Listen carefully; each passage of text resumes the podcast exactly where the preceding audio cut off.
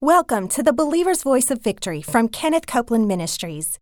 Download the notes at kcm.org/notes. Hello, everybody. I'm Kenneth Copeland. This is the Believer's Voice of Victory broadcast. Let's have a word of prayer together. Father, we thank you today. Oh, my Lord, we've been so blessed all this week.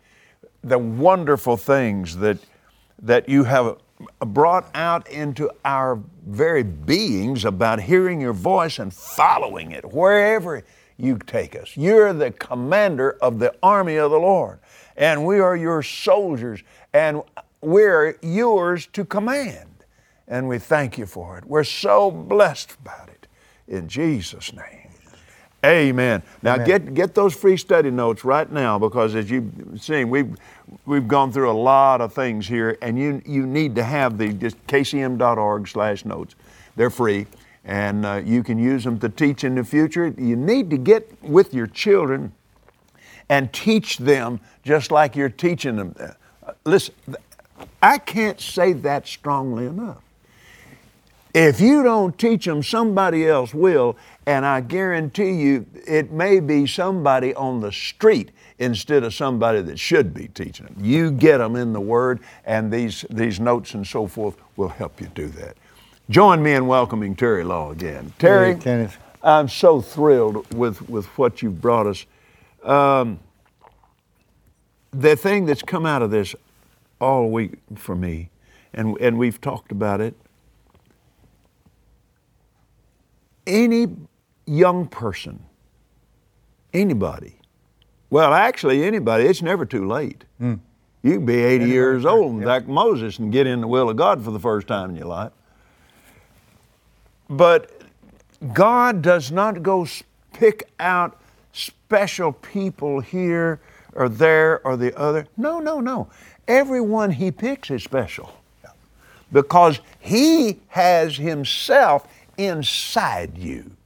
And as you make Him Lord of your life, the, His plan for every person on this earth, everyone that knows Him, has a specific plan, a specific purpose, and it is in, if you could see the thing all together, it'd be outlandish because He's able to do exceeding beyond all we can ask or think. Yes, He And is. that's what He's planned. What is happening right now, Terry, particularly in the Middle East and places where you are and you're active in these areas?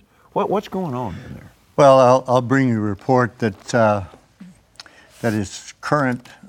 Kenneth, I was in Iraq four month, four weeks ago.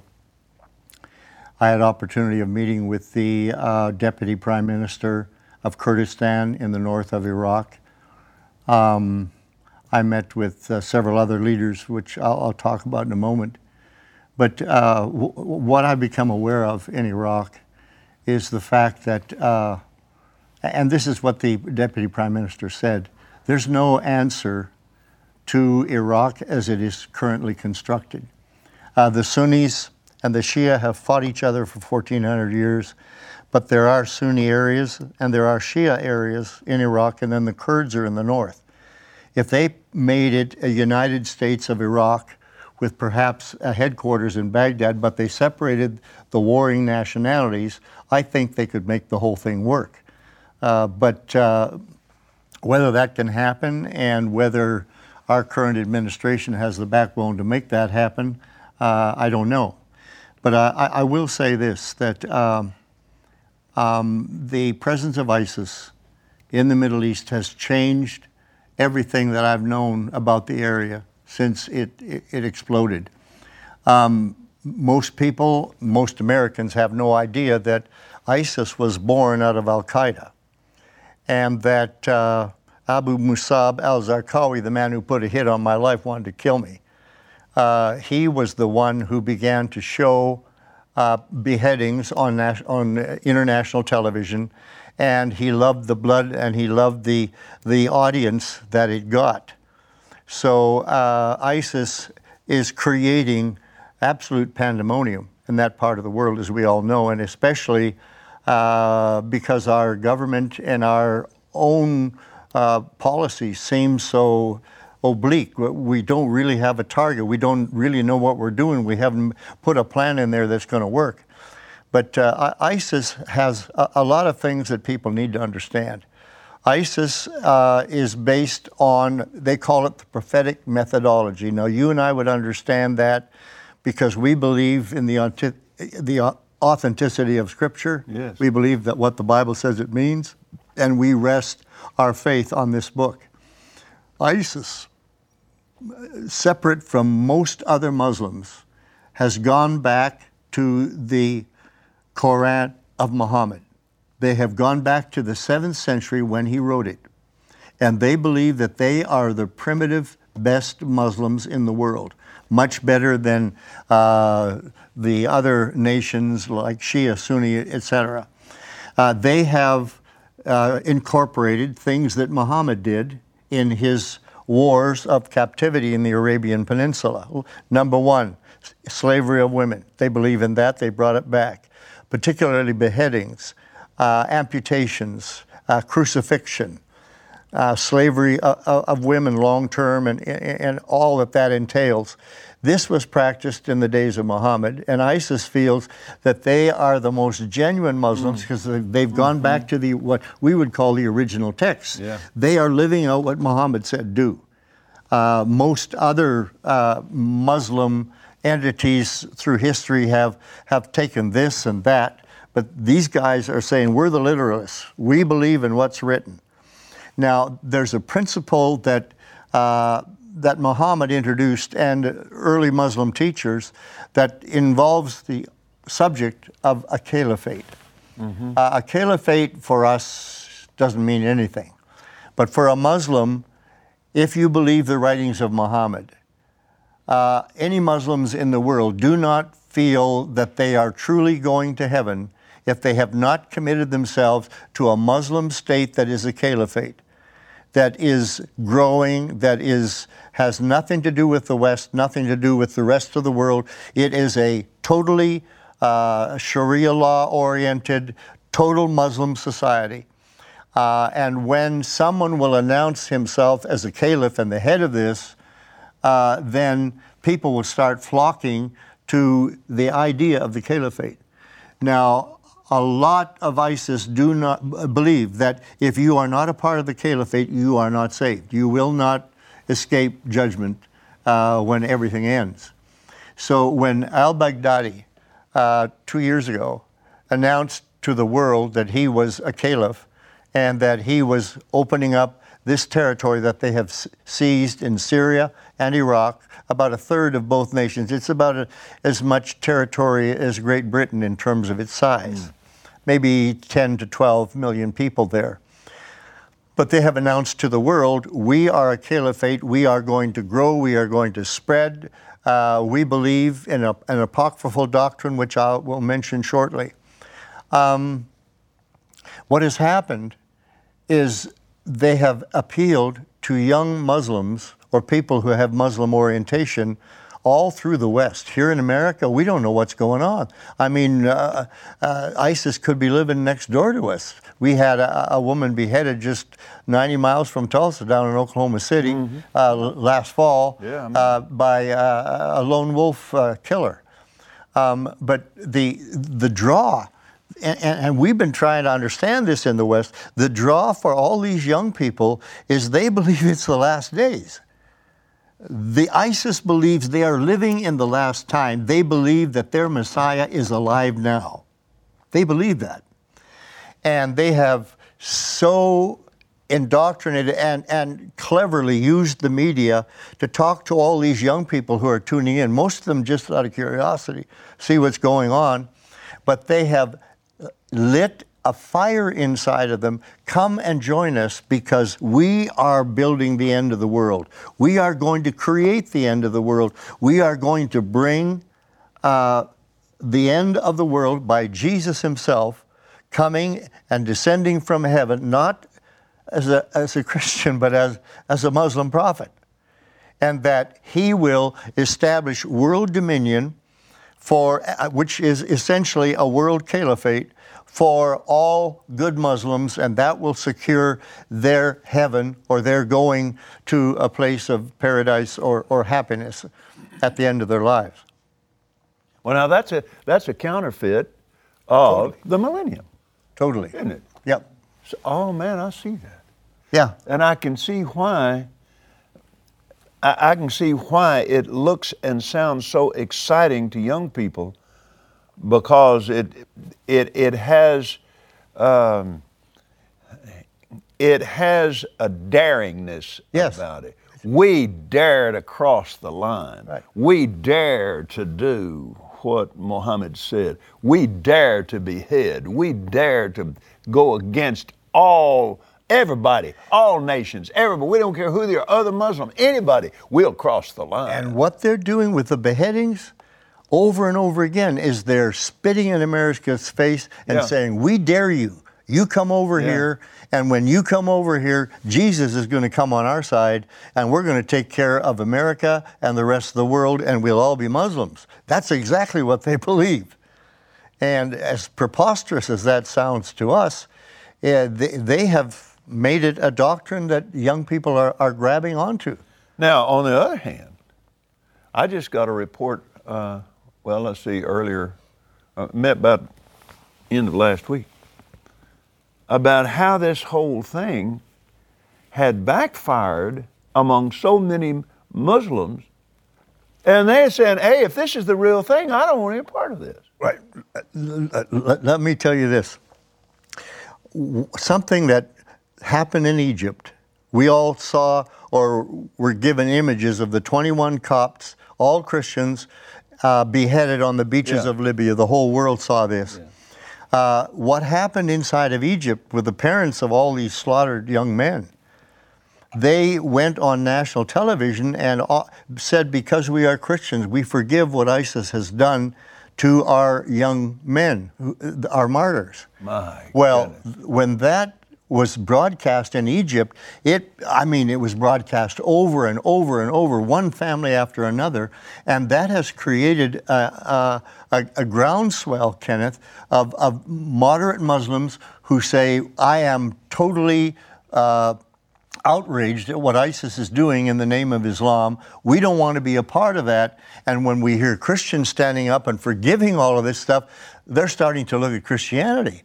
I know a pastor in Amman, Jordan, who has led or who has 12 Muslims converted to Christ in the last couple of months. Uh, right now, as as a, uh, a blowback against Yeah, all of the, the PR and everything that ISIS is doing. my, my. And I, I, I think what they're doing is setting up a stage for revival over there by the absolute horrific things they're doing. Well, Terry, it's, it's, it's obvious where sin does abound, and that's abounding sin. Right. And you, you can see where that's where the Bible is referring to this as a time when sin is full. Right. When, when people begin to cross lines that nobody would even think of doing Right. before. And as they do that, grace does much more Yes, abound. Grace and when it begins to begins to surface, that's when the outlandish miracles begin to take Right. place. Exactly. Because that's the biggest thing the devil's got. Outlandish murders and outlandish sinfulness. That's the biggest thing he can do. That's all he can do. Now you get over here when when Jesus comes on the scene. I'm, Terry, one of the last things that I heard uh, Brother Oral say, he said, Kenneth, the tent anointing is coming back, and when it comes back, it's going to be big time. He said, expect it. Well, it hit last year, at, at least in my environment. And um, the, uh, my audience has heard me tell this before, but I was invited to Dr. T.L. Lowery's 70th anni- ministry anniversary celebration, and of course I went. Now, if T.L. Lowery's doing something, Kenneth's going to be there. Amen. And I walked into the room where they're having, having it, and it was there. I mean, it was that. you know how that that that anointing yeah, is. yeah, yeah, it just kind of sucks the wind out of Yeah, everything. I know. I know. And uh, and the and the Lord said the tent anointing is back big time. Well, I walked over to him and I told him what I'd heard. He just he just burst into tears and he said, "I knew it, I knew it, I knew it. Glory to God." Mm. Well, it began manifesting here at EMIC. It started uh, last year. Just one Sunday morning, my daughter Terri was receiving the offering, and the healing power of God hit that church, and people started getting healed all over the place. It has happened every Sunday and every Wednesday since then. Wonderful. Every Sunday, Wonderful. every Wednesday. And people have started coming just to get in into that anointing. Well, I'm hearing this same thing from other people all all over the country and all over the world. Mm. And like I told you earlier, I just got back from Africa, and it it's all over the place. Wow, you know, it's we're so, there, it's man. So, it's so exciting to see that. But you know, the one message I need to to share today, Kenneth, comes from uh, the Archbishop, the Syria, Syrian Orthodox Archbishop of Mosul. Uh, Mosul was the town where ISIS came a year ago yeah. uh, and, and totally uh, sla- started slaughtering Christians, et cetera, et cetera. I asked the Archbishop, what was it like? He said ISIS started going door to door, door to door throughout the city, and giving people a choice. You either swear allegiance to Muhammad and Allah, or if you maintain Christian, we will behead you here and now. I said, How many people recanted? He said, Maybe six. He said they were addled people who weren't thinking right anyway. So I said, All of your Orthodox, Syrian Orthodox people stood there and said, We will not give up our faith in Jesus Christ. He said, Absolutely right. Kenneth, I, I when I started working with the Catholic Church, and realized that there was something that God was doing amongst mm-hmm. them that we mm-hmm. didn't understand at all, mm-hmm. uh, which we haven't had a time to uh, get into this week, which maybe sometime we'll be able to do that. We need to do that. But anyway, uh, uh, to think of a Syrian Orthodox who were born ethnically a Christian because of where they live, they have never had to confess Jesus as Lord like you and I do and like we preach. Believe in your heart. Or, I mean, uh, if you will believe in your heart that God is Jesus and confess with your mouth, you will be saved. Well, what kind of a confession is it for an ethnic Christian to say, you can cut my head off? That's the mm. ultimate confession. That is. That is the ultimate that confession. Is it. You can cut my head off. I will not recant. I will not turn my back on God. And we've got brothers and sisters over there, Kenneth, and that's the one thing I've wanted to do in this uh, series this week. Our brothers and sisters have stood up for God. I mean, we are having thousands of martyrs over there. Mm. We, we don't know they're there, but they are standing for Jesus and they, and they will not renege. They will not turn back on their faith. And that bishop, archbishop, he wept. He said, Terry, he said, St. Thomas came to Iraq with the gospel, doubting Thomas yeah. brought the gospel to Iraq. Then he brought it on to India, had tremendous revival where he went. But he said, We've had a church here for a thousand years, and for the first time in a thousand years, I haven't been able to celebrate Easter because I was there at Easter. There, Easter. Uh, he said, I was not able to celebrate Easter because my church is now a mosque. That's what ISIS has done. But in spite of ISIS, the incredible victory for the church is that, hey, you know, if God ever asked me to be a martyr, I would think the, that's the one way I want to go to heaven oh, because of the reward uh, oh, yeah. for and the blessing of God yeah. on on people who have that kind of faith. But these are our brothers and sisters, and mm. I wanted to bring this message today just to say to them. Uh, they're alone. They're living in the streets in Erbil. 500,000 of them fled from Mosul, just ran in, in 48 hours, dragged their suitcases across the desert. Uh, I'm feeding 8,000 of those people every month.